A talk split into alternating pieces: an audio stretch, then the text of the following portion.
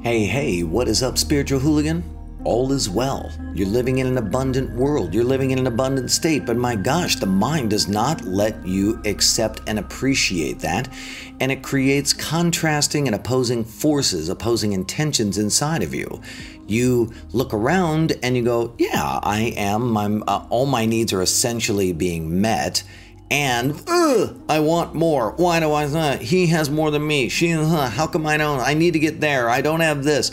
There's this this uh, longing inside to gather up more, to do more, to have more, to be more, and that may never actually go away for you. But the longing can transform from a negative to a positive from a thing that makes you feel terrible about your life to a thing that empowers and creates energy for you to move.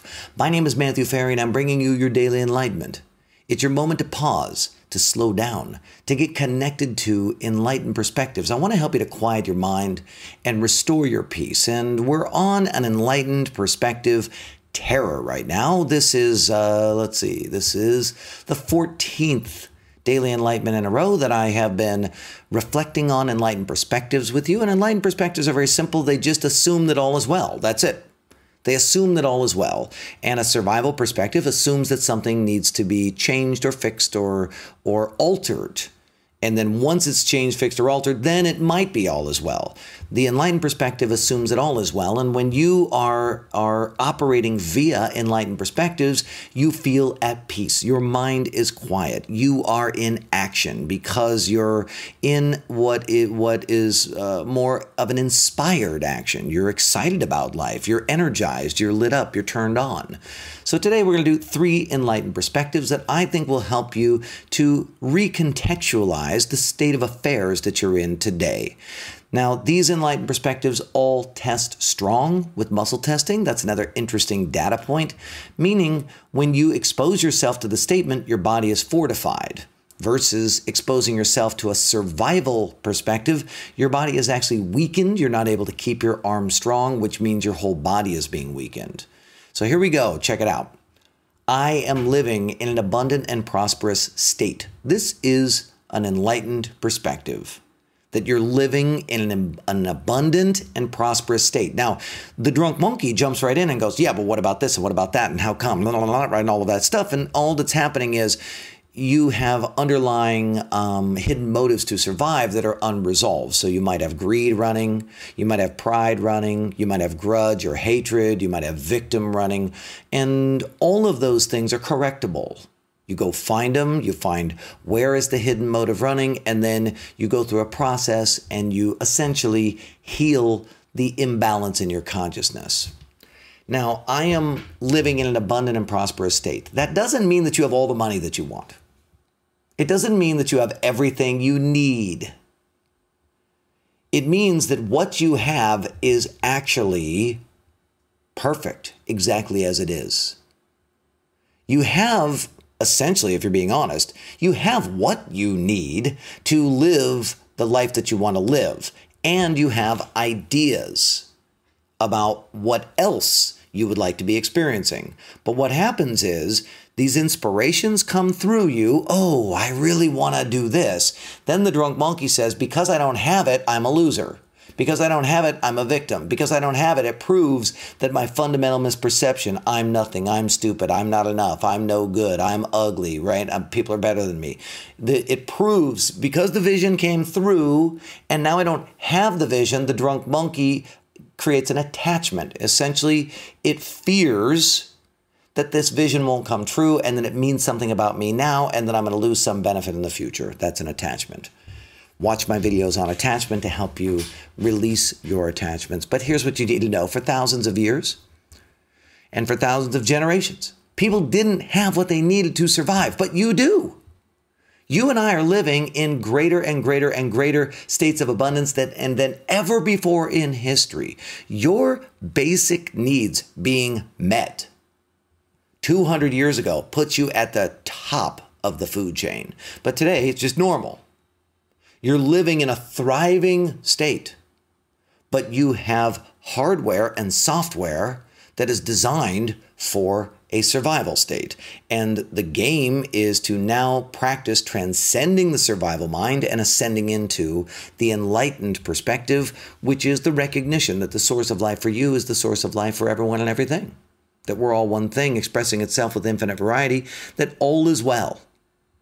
You and I are living in greater states of abundance than has than ever before in human history you're reading this, or you are listening to this, or you are watching this on an electronic device. Hello. Start loving what you got. Here's number two the world is perfect exactly as it is. This test strong. When you put your arm out and you say the world is perfect exactly as it is, and somebody pushes on your arm, your arm is it stays stiff. You all the muscles function. But if you say the world is broken and it needs to be fixed, no matter how strong you are, your arm starts to fall. In other words, it causes you to malfunction to think that the world is broken. The only thing that makes the world less than perfect is your perspective about it or your preferences. So you're this, you are ideas and dreams and visions incarnate, right? So the universe is manifesting and you are what is being manifested. So these ideas come, and then the survival system accidentally jumps in and goes, because the world isn't like that, it's broken. But that's delusional. The world is perfect exactly as it is. So just because you have the desire for something, doesn't mean that what you have now is bad. Just because you have the desire for the world to change doesn't mean that the way that the world now is bad. You just you are the world evolving. That's that's what you are. You are humanity evolving. That's it. And what is evolution? Evolution is these anomalies being opposed by the status quo, and then the most effective iterations of the anomaly survive and change what the status quo is. And now there's a new status quo, and then new ideas come through, and then the status quo opposes them. And then the best iterations of the new anomalies come through, and then they become the status quo. And that's what you are. You you are this consistent anomaly. You you dream of a world of peace and flow and joy. And the current status quo opposes it. It doesn't make the current status quo wrong. Declare it perfect and then move forward from there. Number three, even if nothing changes, all is well. This is an enlightened perspective. It assumes that all is well. It's in the statement, obviously, but it assumes that all is well. And if you muscle test yourself, even if nothing changes, all is well, it's just like a different variation on now is perfect. It tests wrong. So you're living in a state of perfection at all times. And you're also a creative being driven to thrive and to prosper. And your drive to thrive and prosper doesn't make the current situation wrong. Accept what you have and move forward from there. All right, you got this? So take these perspectives in and practice them today. Will you leave me a comment and tell me what's on your mind? What are you thinking? How am I shifting your thinking? What new insights do you have? I want to know. Leave me a comment. Notice how these things shift your survival consciousness into enlightened consciousness. And you can measure that by the degree to which your mind is being quiet. I would love to hear from you. My name is Matthew Ferry, author of Quiet Mind, Epic Life. Please like this video or audio. Please share it with the people that you think it would make a difference for. And you can also leave me a comment and you can subscribe. All those things are social currency. They say to these big platforms, hey, this is something that other people should be checking out and it's working thank you for all the likes and the shares and the and the subscribing to my channel blah blah blah thank you for that it makes a difference and if you want you can come join us in the spiritual hooligans facebook group Kristen and I, that's my wife, we run that group, and well, it's just a bunch of people like us. We're all doing the, the this work together. And then simultaneously, uh, you can, no, that's it. Those are all the things, actually. I was just free forming it. Uh, you know what the last thing is? Hey, thanks for tuning in to this daily enlightenment.